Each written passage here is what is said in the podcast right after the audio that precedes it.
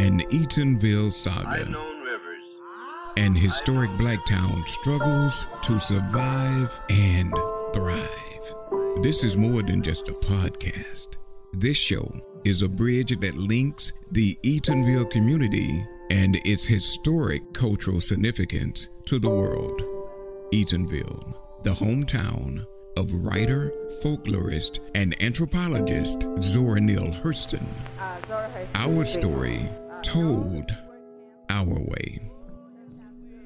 Here's our storyteller, N.Y. Nathiri, Executive Director of the Association to Preserve the Eatonville Community, Inc.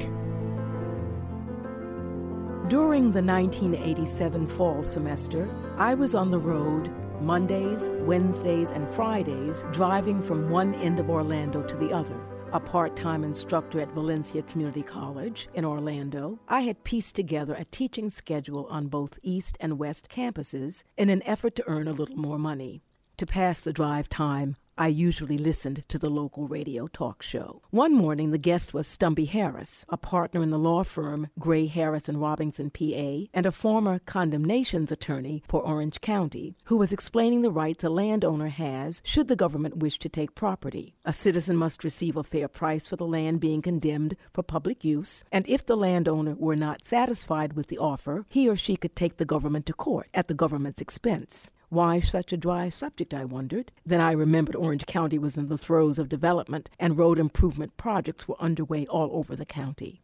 As I turned into the college's parking lot, I clicked off the radio and pushed the interview into the recesses of my mind.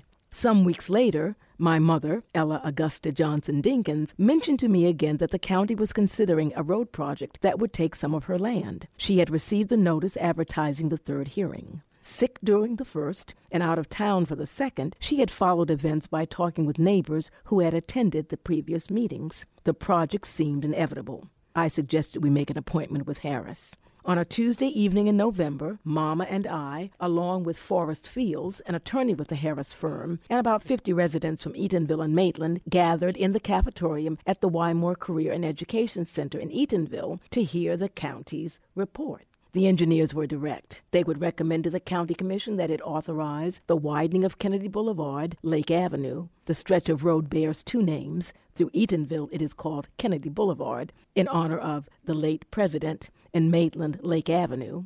From Lake Destiny Road east to U.S. Highway 1792, from two to five lanes.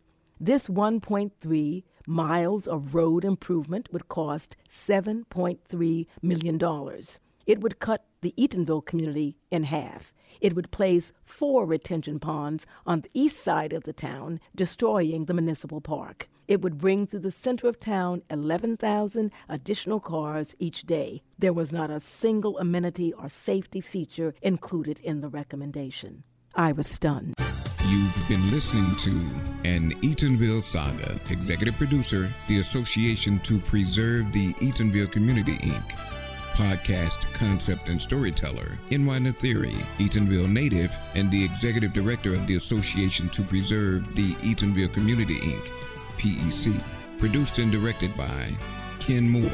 2021 copyright by the Association to Preserve the Eatonville Community, Inc., all rights reserved. Thanks for listening. If you would like to support our podcast by giving, you can give to PEC at www.give2pec.org. That's www.give the number 2 pec.org.